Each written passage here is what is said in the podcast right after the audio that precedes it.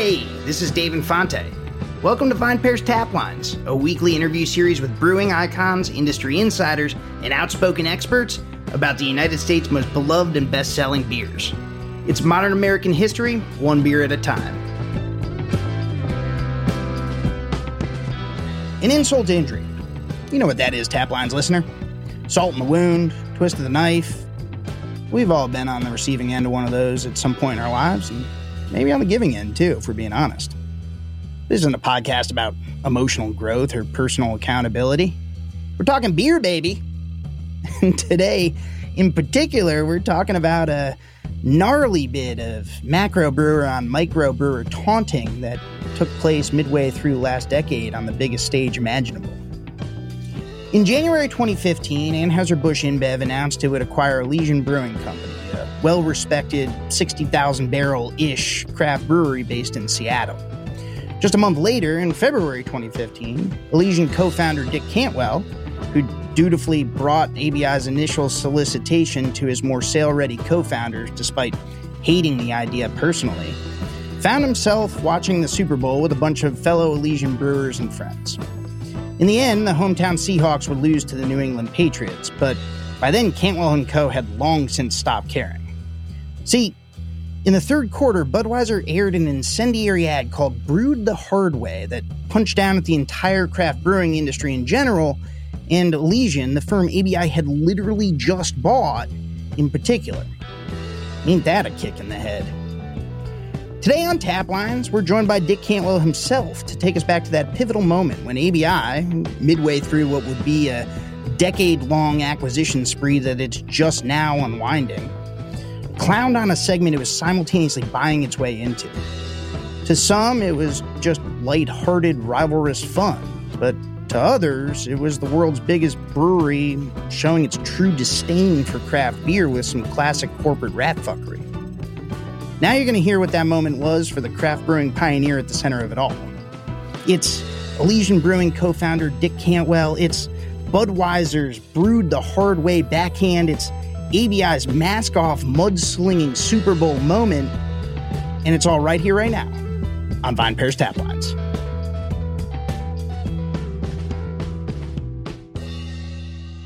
We have climbed the mountain of technological difficulties. We have battled challenges across time in space. We have prevailed, Taplines listener. We have for you today a guest, uh, Nonpareil. Uh, Dick Cantwell is joining the Taplines show. Uh, Dick, thank you so much for being here. Sure. Thanks for the invitation. and I'm glad we got we finally got a chance to do this. Yeah. Uh, Dick, you're joining us from the East Coast, although most of what we'll be discussing today took place on the West Coast. Um, where, where are you calling in from, Dick? Uh, I'm visiting my daughter, her husband, and our new grandson in Brooklyn. Nice. Congratulations. And uh, for those Taplines listeners who are not up on their recent craft brewing history, uh, Dick Cantwell, of course, the co founder of Elysian Brewing Company, a, uh, a, a, craft brewery in Seattle, Washington, that, you know, I think was a pioneering firm in many regards and, uh, and was sold in 2015 to Anheuser-Busch InBev. Um, and what we'll be here talking about today with Dick is, of course, some of that sale and whatever, but uh, and sort of how it unfolded and and what happened thereafter. But specifically, a a pivotal moment or a pivotal piece of uh, a media artifact, maybe is a, is a way to put it, that was very much of its era in 2015. Um, I'm talking about the Budweiser commercial that may be familiar to to listeners, um, somewhat notorious in the scene, uh, called "Brewed the Hard Way."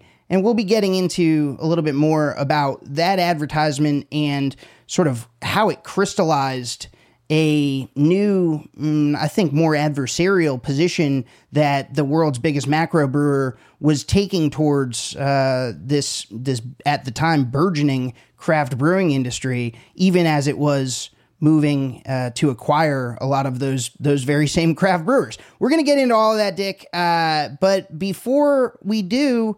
Um, maybe for those those listeners who aren't as familiar with Elysian Brewing Company uh, and and are curious to know a little bit about this this firm that you know held such a and continues to to some extent hold hold such a big sort of place in craft brewing history. For for those listeners, can you can you give us the quick and dirty on how Elysian came to be and and, and your role in it? Sure. Well, I moved to uh, the Seattle area in 1990, having started homebrewing, gosh, not more than a year and a half before that when I was living in the Boston area. Um, and I, I got a job. I took a mixed six pack of my beers around to every brewery in town, and I actually was offered two jobs on the basis of that. Took one of them. And uh, over the next uh, several years, I worked at three different breweries in Seattle. Mm. And then uh, along the way, got together with my former partners and uh, put together a business plan, raised some money, and started Elysian in 1996. We started as a single brew pub on Capitol Hill with a 20 barrel brew house, which was kind of crazily large for the time for mm. just a pub. And then over the next uh, several years, we opened a few other locations. So, um, and then ultimately, we opened a production brewery in the Georgetown neighborhood in Seattle. So at a certain, at, at one point we had five different locations, four of which had breweries in them of varying sizes.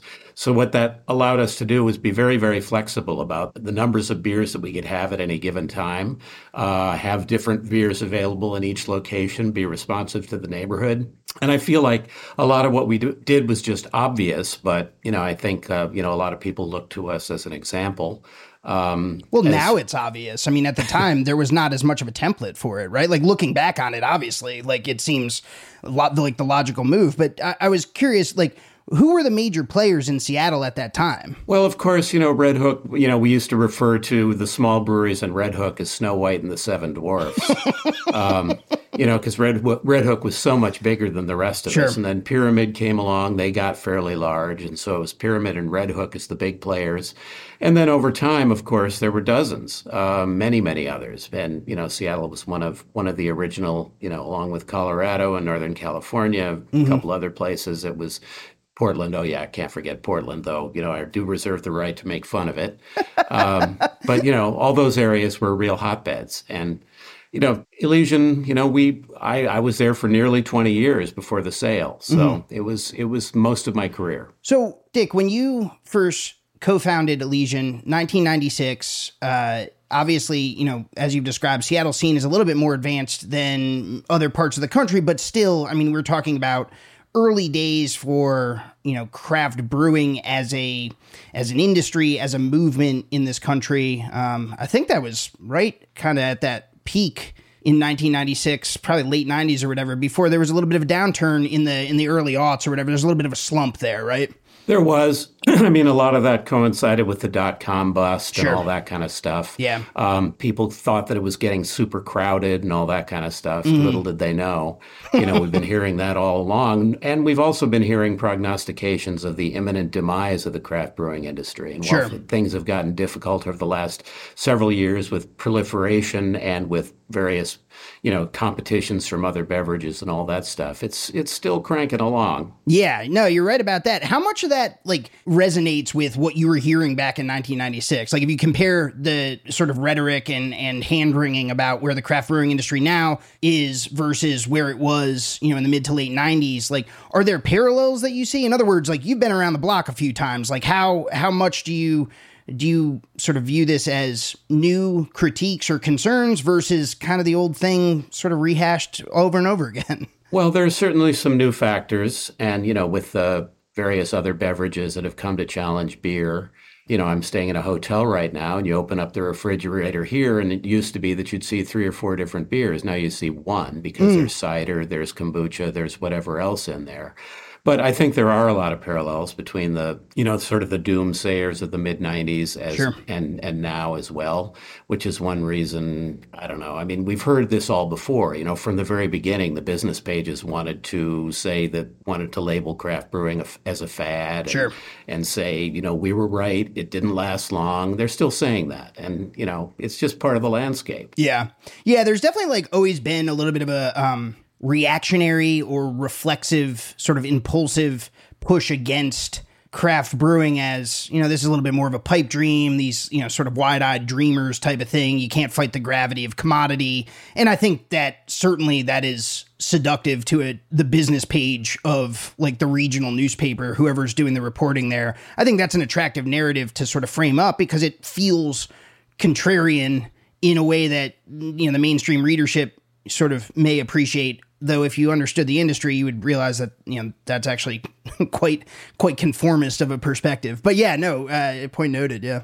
Yeah predictions are generally based on the immediate past you know you look at the predictions for how baseball is going to shake out every year and pretty much people say without actually saying this they say oh it's going to be exactly like last year. Right right. It's the easy thing to predict. Well we were talking about baseball here on taplines just a few episodes ago because we were talking about the somewhat surprise acquisition uh, that tilray brands the cannabis giant made uh, of a bunch of anheuser-busch inbevs craft brewing portfolio. And my guest at the time, Tim McKirdy's uh, excuse me, VinePair's managing editor Tim McKirdy um, drew the parallel to Moneyball, where you know maybe there's a case to be made that Tilray is you know picking up these brands at bargain basement prices, quote unquote, and can get a little bit more value out of them by tweaking you know their operations or their positioning or whatever. But one of I think the interesting things, and this is a segue into our conversation about, you know, Anheuser-Busch InBev's relationship with Elysian and relationship to the extent that it existed with you uh, back in, in, you know, the mid uh, last decade. Um, Anheuser-Busch InBev had until, you know, what, two weeks ago in 2023 had uh, almost double the number of craft breweries under its portfolio um, that it does now or that it will once the Tilray deal is closed. Elysian was not included in that sell off of Anheuser-Busch's craft brands. I think it was seven total plus a energy drink brand that they had discontinued already. So head scratcher there. But I think the baseball or the Moneyball analogy is maybe imperfect, but kind of interesting because one of the brands that Anheuser-Busch InBev wound up keeping, obviously, was was Elysian. And, you know, you look at Elysian's performance as a brand under the AB InBev, you know, aegis, and they have had some success with some of the the portfolio.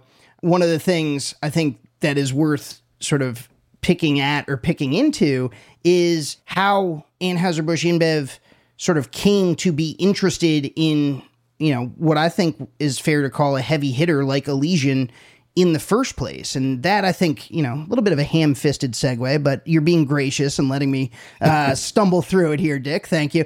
That I think is a good enough, uh, good enough opportunity to scroll the Taplines time machine back to to mid last decade to, to 2014, 2015, um, and sort of get into what you and your fellow you know co-founders your your team at Elysian um, what the landscape looked like for for the business uh, pre uh, Anheuser-Busch InBev interest? Well I mean we were certainly on an upsurge. We'd had our production brewery going for oh I don't know close to well no, how long? A few, three four years something like that and so, you know, our numbers were growing. You know, I can see why we could be, you know, an attractive uh, possibility for acquisition. Mm. Um, you know, and we've been fortunate to be able to brew our beer on on a larger scale with in partnership with New Belgium. Mm. Uh, you know, so we were able to increase some of our numbers without having to make an enormous financial outlay. So, you know, we were looking pretty good, but we weren't as established as some other brands. So we were probably, you know, they probably figured we'd be, you know, could get us at a decent price, and it was a decent price. Mm. Um, but you know, there was a lot of that we did wrong in the course of all that kind of stuff. But that's a that's another subject. Do you remember what uh, roughly like what barrelage you were at in 2014, 2015 ish? Was it sixty thousand, something like that? Yeah, something in the neighborhood there. Yeah. Okay something like that. Yeah, yeah. And we were already in an AB house locally in mm-hmm. terms of distribution, mm-hmm. so there were some things that were that made it kind of easy. Mm-hmm. Uh, but you know, within our company, it was not particularly easy. Yeah, yeah, understood. Uh, what was the landscape like for listeners who have come to craft brewing? You know, in late last decade or even early this decade. Um, I think it might be worthwhile to speak just briefly, if you wouldn't mind, to what the you know quote unquote vibe was like with regards to sales, acquisitions, um, big strategic partners, quote unquote, coming in and buying up uh, uh, craft breweries. That vibe seems to, as someone I've been covering the industry for about a decade. Not I'm not as uh, I haven't had as much experience with it as you, but I've been around for a little while, and that vibe to me seems to have shifted quite a bit, even since 2015. But can you characterize a little bit, sort of how you guys at Elysian and how your peers throughout the industry were thinking about acquisitions and, and about uh, sales at that time? Sure. I mean, you know, there was a there was definitely an onus. You know, there was a sort of a you know a brewery that consented to sell to a large entity like that was pretty quickly viewed as a pariah. Mm. And you know, I, I was also I also happened to be on the Brewers Association board of directors at a, you know, I wasn't on it at the time of the sale, but I had been for several years from the from about 2007 to you know 2013, 14, something like that. Mm-hmm. And you know, I can't you know go into specifics about things that we discussed on the board, but you know, the, sure. a great pre- premium was placed on independence. Yep. And I honestly, I think to to go back, I think it, there some decisions were possibly made a little hastily industry wide about how to view that kind of thing and how to demonize, you know, breweries that did sell. Sure. And I think a lot of people were left in a in a sort of an awkward position, and they continue to be you know, I worry a lot about some of my friends who have been in the industry for two or three decades and aren't necessarily on a track to realize anything from what they've created. Mm. So, you know, in some ways that answered, that anticipated some of what was going to happen in the future. Yeah. But, uh, you know, there was definitely a, a, negative connotation for a brewery that was willing to sell to one of the big boys. Yeah, yeah.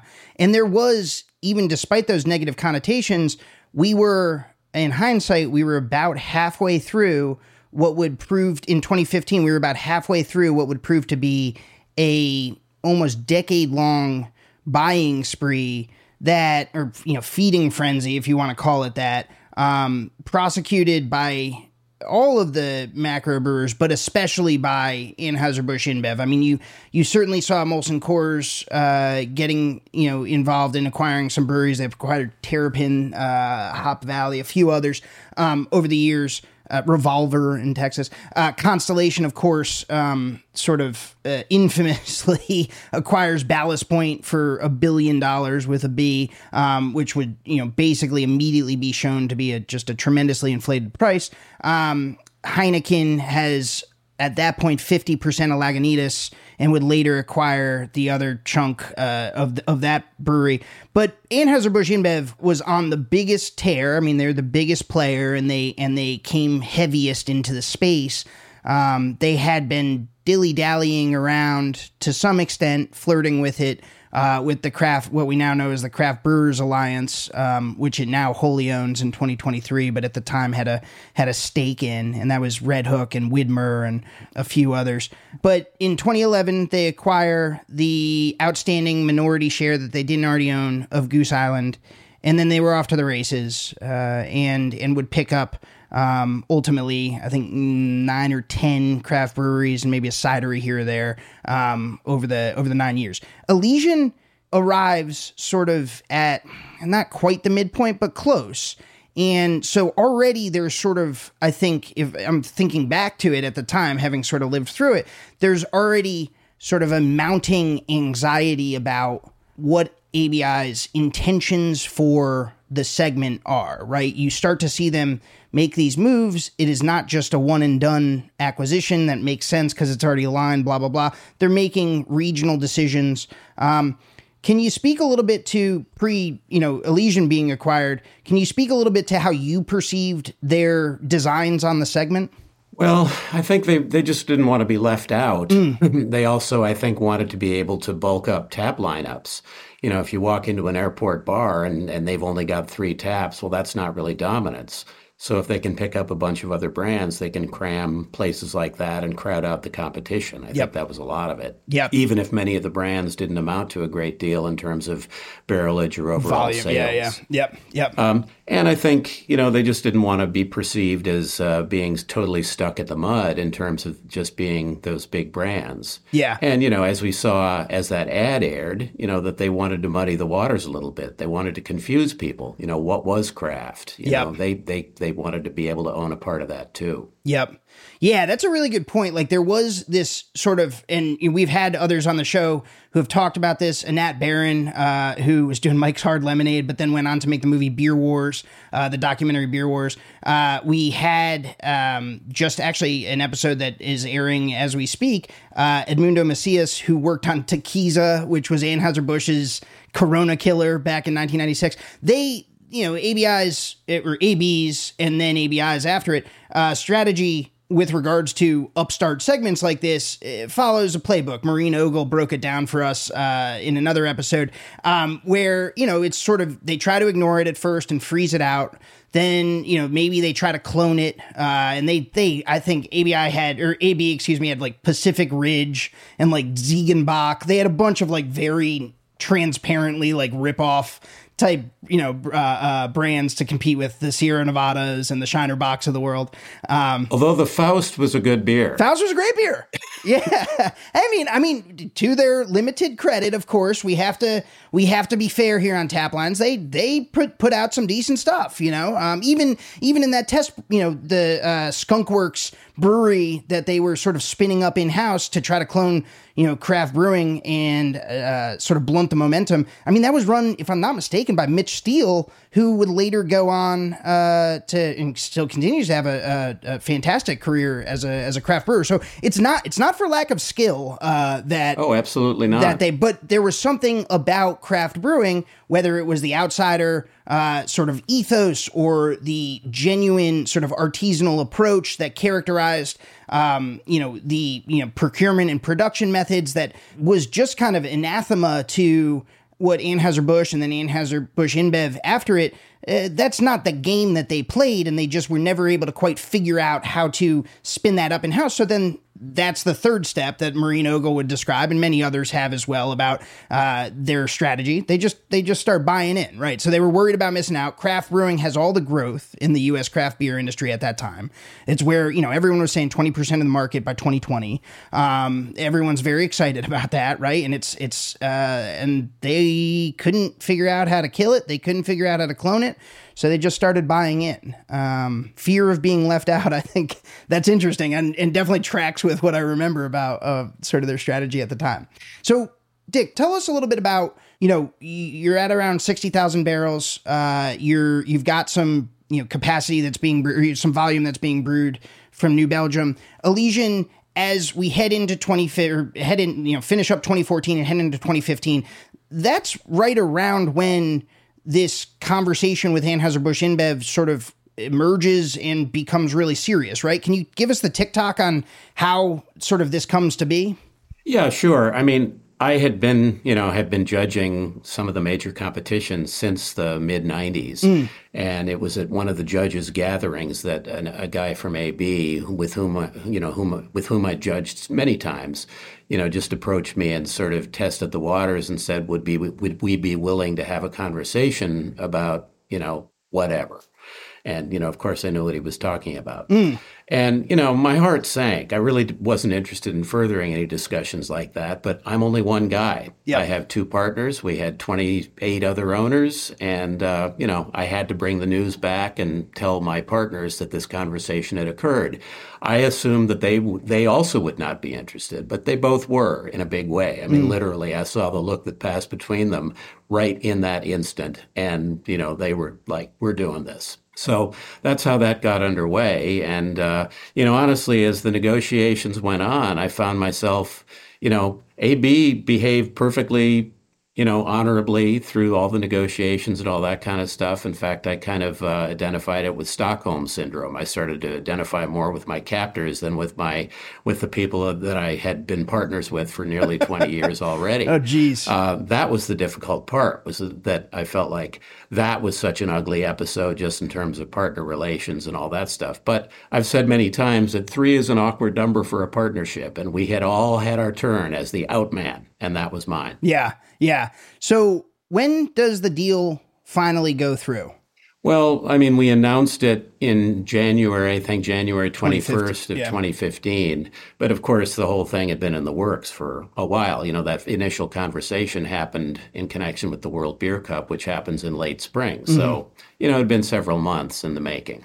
Did you understand at the time? Did AB when they came in and pitched you, you know, and you and your partners, like, was there a set strategy for what they wanted Elysian Brewing to be in their portfolio, or was it just, hey, we love the brand, we'd love it to be a par-" like? In other words, how far did you get the sense that they had thought out the strategy there? Well, yeah, that's a good question because, you know, ultimately I think it did turn out that they liked the brand and they liked the fact that we were on a tr- growth trajectory and all that stuff. But one thing that did present kind of a challenge to them was that we were primarily a pub company.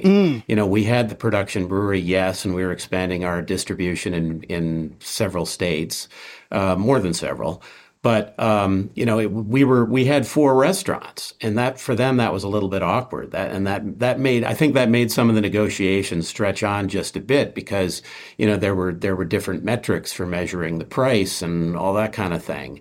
Uh, of course, Ten Barrel was the one right before us, and they also had a couple of uh, you know retail outlets, but they were they were much more of a production brewery. Yeah, And so and by the time we were acquired, we were too, but but you know we were a hybrid. Yeah, gotcha, gotcha. So the deal gets announced January 21st, 2015, and you know, appreciate you being a good sport and talking through what I'm sure is not a pleasant bit of history, but I think our listeners will really appreciate. Yeah, good. I, well, you look fine. I just wanted to say that we do appreciate it. I'm sure our listeners do too, because uh, this, you know, this backstory is.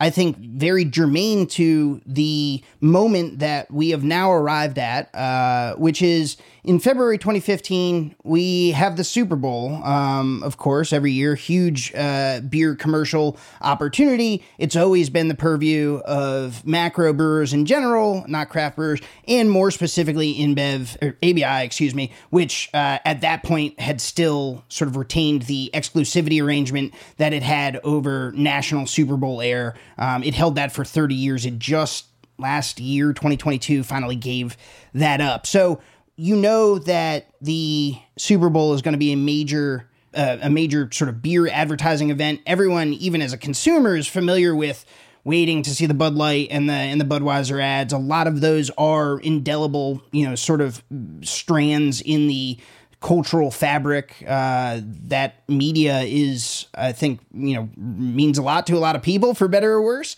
Uh, and people really look forward to that. So you, I'm sure, had sort of an awareness that you were when you were going to watch the Super Bowl in 2015, you were going to see a bunch of Bud Light and Budweiser ads, right? And that Plus, the Seahawks were playing. Plus the Seahawks were playing. That's right. 12th man, man. You got, you know, this was, uh, that's right. Oh man, I forgot when we, when I interviewed you, I last interviewed you about this about four years, ago, five years ago at this point. And yeah, that's right. You, you made a point of mentioning that. Did they win that game or did they lose that game? I forget. Oh no, they lost. they, Oh, boy. they had won the previous year. They were on the march to win, and then uh, uh, Russell Wilson threw an interception to the Patriots, Oh, the pretty much on the goal line, and Yes. that and that did it. But by the time that happened, uh, you know, we were in my, you know, we had a viewing party at one of my brewers' houses. Yeah. Uh, and so it was a whole, you know, the the whole marketing, the whole brewing crew. I mean, there were a lot of Elysian folks there, not my former partners, uh, but uh, we were all in such shock in the wake of the ad that you're about to describe that the outcome of the game was almost secondary. Oh my goodness! Well, that not a fun night for you. Yeah. So the the ad that we're here, you know, the, the sort of the the turning point of this episode and the turning point, I think, for uh, a lot of both industry folks and rank and file consumers about their maybe if their views hadn't hardened on ABI with regards to its relationship to the craft brewing segment. I think that was a turning point for a lot of people where it's like, okay, like this is a little bit of us versus them. The the ad that we're here to discuss uh, is called Brewed the Hard Way. It airs in the third quarter. Um, it for those who haven't seen it, um, it the the main thrust of it is that uh, Budweiser, uh, you know, pr- is quote unquote proudly a macro beer. Here, I'm gonna I'll, I'll, give you the first stanza here, a little bit of beat poetry here on tap lines. Uh, proudly, and here this is the quote. Proudly a macro beer. It's not brewed to be fussed over. It's brewed for a crisp, smooth finish. This is the only beer Beechwood aged since 1876. There's only one Budweiser.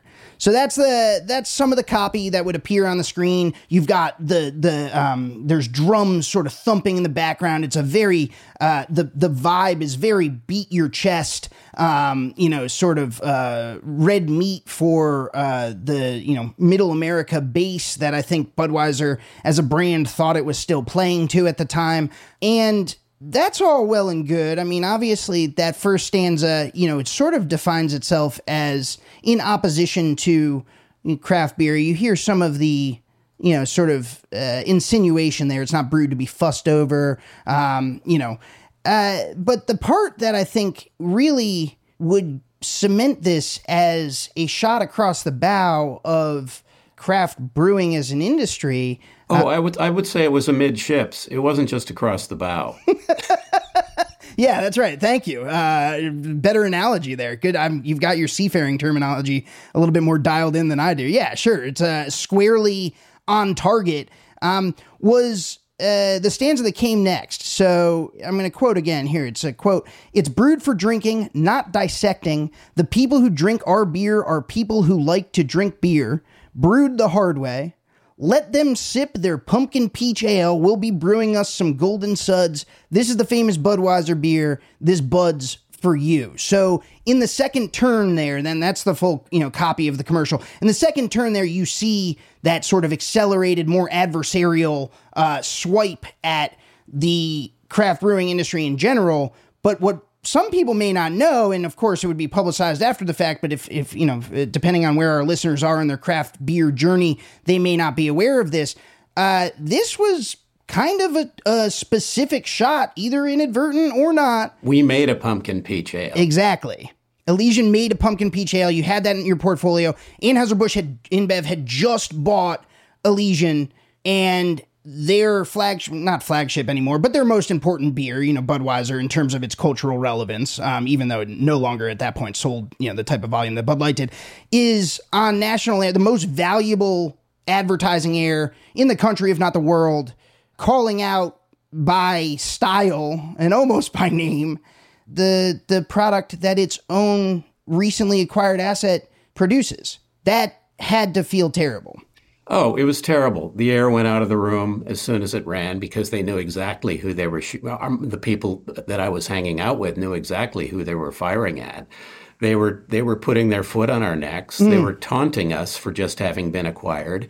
They were making a great deal of the fact that they could go out and get whatever they wanted and send the message out to people. And they, you know, you you didn't really get into what the imagery was, but there was a oh, there was yeah. a hipster with a cur- curled up curled mustache, up mustache, bas- yeah, yeah. basically holding up his pinky as he as he sipped a beer out of a wine glass. Right. So there was a lot. They were trying to foster a lot of class anger and a lot of class warfare between you know their the brand that they that that ad was supposed to be uh, you know furthering. And not mentioning of course that they were busy acquiring craft beers but you know they they were like they, it was like they were beating up their brother in the park you mm. know it's like i mean there were many layers to it. There was there was the joke of you know the hidden pumpkin peach ale thing. There was the um, the taunting us for having been proudly independent and then acquired. Mm-hmm. There was a lot going on there. Yeah. And you know, I don't take any particular pleasure in the in the culture warfare that they have t- sort of taken it on the chin recently with regard to Bud Light. Sure. Because I think that's a that's a defeat for freedom and all that. But uh, you know, it's it's kind of interesting that they were willing to sort of open that up. Yeah, you mentioned in it's funny that you mentioned the idea of sort of class war and playing on class anxiety because I think that that is core to uh, and you said that again five years ago. Last time we talked about this, you said something very similar. It's like it, it's like you're fostering class war. They had gone out and drawn a line in the sand with this advertisement um, that you know there's an us and there's a them. Um, unbeknownst to the casual viewer of the Super Bowl commercial, Anheuser-Busch is playing both ends against the middle. They own both Budweiser and craft breweries, including one that makes a, a pumpkin peach ale. And the benefit for a company like that, if you want to run the calculus on it, is that you either steer people back towards sort of that you know, with with that faux populist sort of uh, chest beating exercise that brewed the hard way was, you either steer them back towards the Budweisers and the Bud Lights of the world because they that customer doesn't want to identify with the frou frou, the effete, elite, coastal, you know, uh, gentrification, uh, uh conspicuous consumption of craft brewing, or uh, if they say, "Hey, screw that," like I'm not, I, I'm not going to play into this. I'm still going to enjoy craft beer. Well, guess what? Now ABI is building a portfolio that will go capture a lot of their dollars of of that of that consumer that you know is is turned off by that ad. So they're they're playing both ends against the middle, and if it works out well, which it does to some extent, I mean, I don't this this did not correspond with any dramatic uptick in in you know Budweiser consumption. Uh, Budweiser's been sliding since 1988 when it ceded the crown to Bud Light, but it certainly established a new sort of set of stakes on the battlefield maybe is, is a way to put it. Or like it seemed to clarify or crystallize to me and i think to, to other observers where the company was going to sort of steer itself in you know its relationship to craft brewing. What did it, it we've talked about the text uh, so to speak you know the the the imagery and the and the actual content of the ad itself. The subtext very clear uh, but zoom out a little bit and, and do the super text for me. Do the you know the ten thousand foot view. What did it tell you about what Anheuser Busch InBev uh, intended to do in the craft brewing segment? well, I'm not sure. I mean, you know, sort of parenthetically, as a little bit of a footnote, the same person who had approached me uh, initially at that judges gathering was the one who came up with the idea to twit us about the pumpkin peach ale. Ugh. You know, he just thought it was a funny little thing. I think he thought I would think it was funny. Yeah. I think he was presuming a great deal, uh, and I haven't really had the opportunity to tell him to ask him not to do me any more favors. But um, you know, there is that. I, I don't know what their what their larger strategy was. I mean, they they continued to acquire other breweries, some of which were head scratchers, some of which just sort of made sense in yep. terms of being strong brands and all that kind of stuff. And it's interesting to look at the the recent divestiture by them.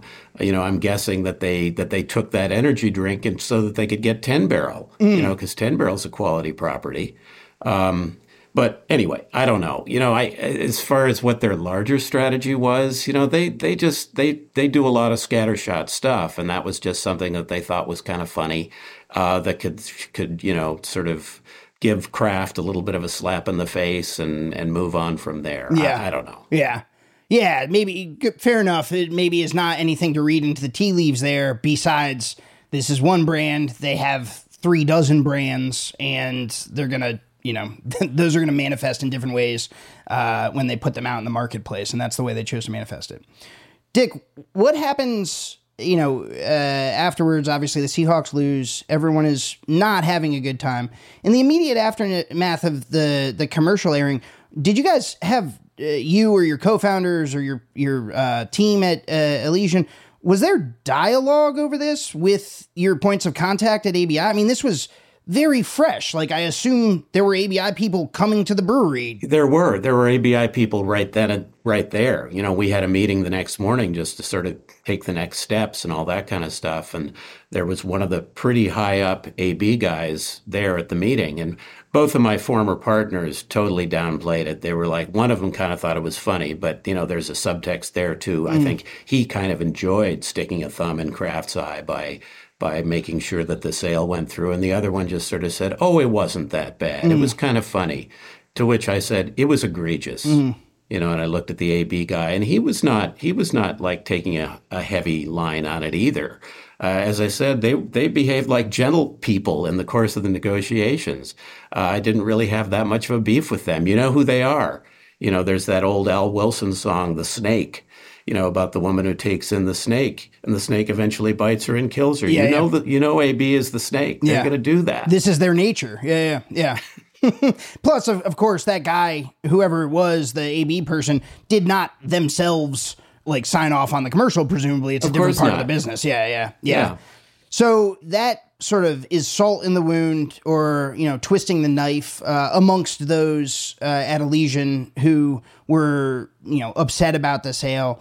Um, one of the things that you told me many years ago when we spoke about this for a different story um, that has stuck with me ever since is one of the funniest. Uh, funny is maybe not the right word, but it is a very poignant way of describing uh, and sort of encapsulating the local reaction or the drinker reaction to you told me a story about how in the aftermath of the sale in Seattle you had what you refer to as quote hate tourists uh, which is an all-time phrase by the way uh, who were showing up at Elysian properties and uh, and like dumping beers out to show how mm, discontent they were how angry they were about the sale. Can you tell us a little bit about the the, the local reaction to the sale and the immediate aftermath There was that. I mean, I don't know how many people did that. I only heard of one actual One instance where a guy ordered a beer, paid for it, and dumped it on the bar and walked out. Sociopathic You know, there was a great deal of Yeah. there was a great deal of uh, vituperation in the wake of it. And you know, there are a couple of ways to look at that. One is like, oh, that sucks. That feels terrible. You know, another, in a way, it's an expression of love for what we had created and, and their appreciation. They were heartbroken. They were upset, as we were you know when the, when we had the announcement company wide you know there were there were there were dozens of people including me crying on the floor. Mm. You know so it was it was hard on us and i felt bad for the servers the bartenders who had to bear the brunt of all that. Sure you know the three of us who had who had been privy to the sale going into it we weren't the ones who had to take take the heat Yeah. they were Yeah. and they didn't deserve it and they had nothing to do with it obviously i mean you're talking about No. yeah yeah shift employees who are uh, Yeah. just man in the man in the stick or whatever yeah that's uh, and that i think I, I again it's a incredibly sort of poignant and obviously very emotional version uh, of what I think was going on in the industry uh, all over the place at that time. There was just this Yeah. real sort of seething fury, um, and there was nowhere to put it. and then right? within a few years nobody cared Nobody cared. By the end of when do you think it stopped?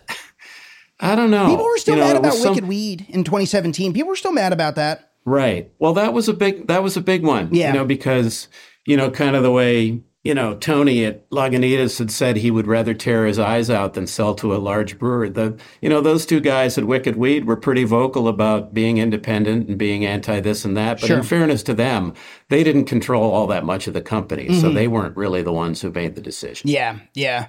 So people were still maybe there was still that sort of seething id amongst craft brewing enthusiasts.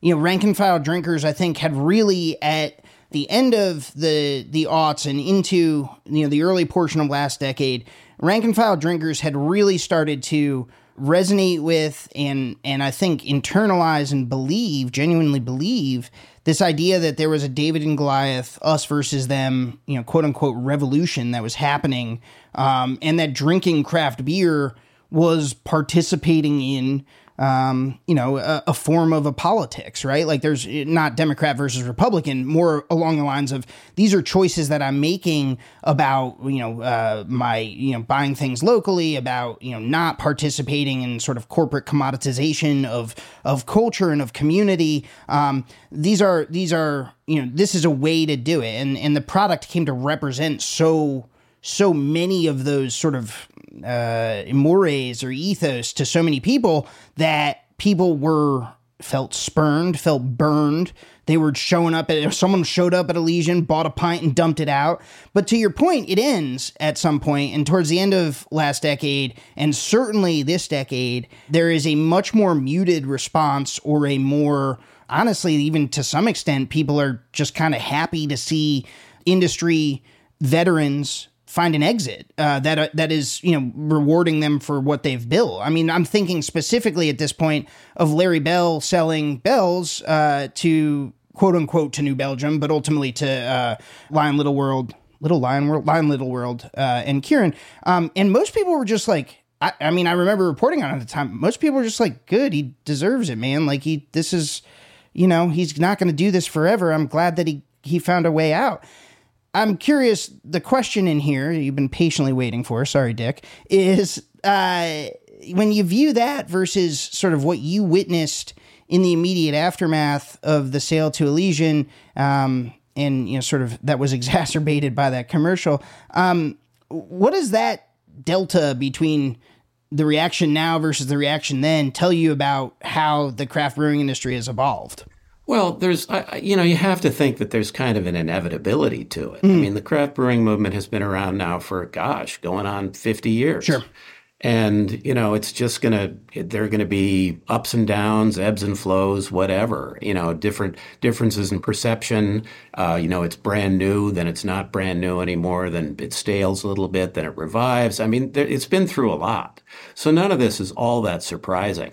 You know, and I, and I as I've sort of said before, I think that the craft powers that be, the Brewers Association in particular, could have done a better job of not drawing such sharp lines with regard to dividing, you know, who's in and who's out, that yeah. kind of thing. I think it's made it difficult for people as time goes on. You know, it made it difficult for people who who sold at the time that we did, you know, to take that kind of heat that you've just described. Uh, and then, you know, later on, there wasn't as much. Uh, but I think, as I said before, I'm concerned that a lot of people are going to be having been told so in no in no uncertain terms that it's a bad thing to sell. I think there are a lot of people who won't ultimately be able to. Mm. You know, and one thing I, I judge around the world, I've judged a lot in South America and in Australia, Europe, wherever, and I've given talks in over the last few years in which I hold up the example of the craft brewing industry in the US and I say, we did a lot of things right, but we did some things wrong too. Mm. And so, as their scenes in Brazil and Argentina and Chile and elsewhere are developing, I'm trying to give them a little bit of an overview of some of the things that they might consider as their movement matures by not drawing lines quite so sharply. Mm. You know, one line I use repeatedly is don't look for enemies among your friends. I love that, man. That's that's good advice for life, not just uh, craft brewing industry, but in general. Yeah, that makes a lot of sense, right? Like, there's and I think, like, to some extent, you see that map onto, or you certainly see parallels in like actual political movements that aren't organized around consumable products but are organized around ideas. There is this concept of sort of purity tests that um, you know the, I think like the global left has always struggled with more than the global right, where it's like, yeah. um, you know, okay, well, I'm a I'm a democratic socialist. Well, I'm I'm more of a, a traditional socialist. It's like, well, guess what, man? Like you're both socialists, and there's not that many of you. You should probably like worry about all the people who don't want you to take power before you worry about the little discrepancies between the way you guys. Right. yeah. Freud called it the narcissism of difference. right. You know that by that you concentrate. You know you find greater difference between entities that are much more strongly aligned than you do between ones that are much more opposed. Sure, sure. Yeah, that makes sense. And of course, you know, it's easier. How can you ever critique, hope to critique in a meaningful way, uh, you know, or bring about change to the commodity system? Well, you can't. But what you can do is lean on you know your buddy that also runs a 10 or 20 barrel brew house down the road who uh, is maybe using hop extract for some stuff that you really you know you would have gone with fresh hops for you know? Hop there's nothing wrong with hop Not, extract. Uh, agreed. You know, it's our official we made another ipa called dayglow yeah. and i remember telling people at a at one of the washington brewers guild meetings that that was that beer was highly reliant on hop extract and there were gasps then, then people were like but i really like it. Yeah yeah. There is no shame in that. No. And there are all sorts of, we don't need, we're not talking about hop products today, but there's a lot. there, there's a lot there. Very good. Very good. Well, Dick, thank you so much for coming on Taplines. I think, like, by way of sort of wrapping it up, uh, I do want to return to the commercial for one moment. Um, you know, like I said, this was uh, third quarter of Super Bowl 2015.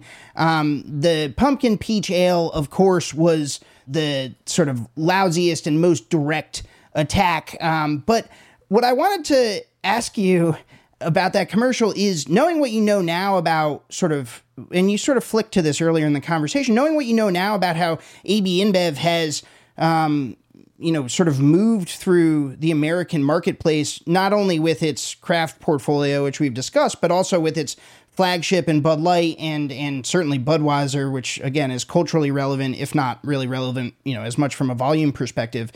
How do you view that commercial in hindsight? Like, does it feel as much like a sort of position of strength, or in hindsight, does that speak to sort of a, a last gasp desperation weakness type of thing? I'm curious if you have any perspective on that and, you know, eight years later.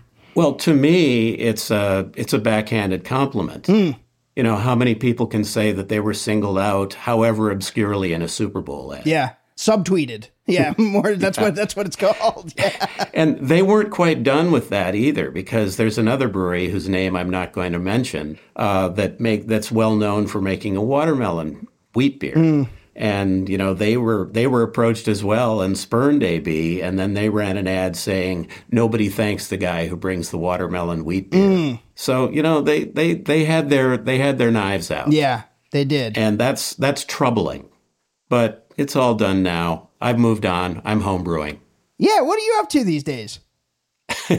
well, Kim and I have uh, some property in western Sonoma County. We built a house and a barn that we've been we've been living in the house for a few months now.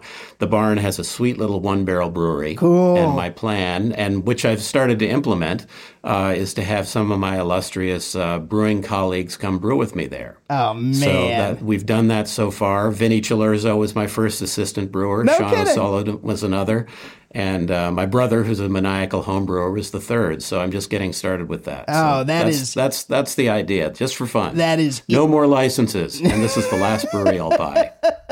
Well, you deserve it. Uh, a long and illustrious career. Dick Cantwell, thank you so much for joining us on Taplines, taking us uh, down memory lane. No matter how uh, happy or sad the memories were, we are glad that you were here uh, to, to talk about this important piece of, uh, of craft brewing history. Dick, thanks so much for coming. Sure, my pleasure. All right, take care. Taplines is recorded in Richmond, Virginia, and produced by yours truly and Darby Cicci who, along with the talented Shane Ferrick, composed our delightful soundtrack. Just listen to it. I also want to give a quick shout out to the entire VinePair team, and especially co founders Adam Teeter and Josh Malin, editor in chief Joanna Sciarrino, managing editor Tim McKirdy, and art director Danielle Grinberg, who designed our lovely Taplines logo. And of course, a big thank you to you, yes, you listener, for spending time with us week in and week out. We literally couldn't do this without you. I'm Dave Infante, and I'll catch you next time.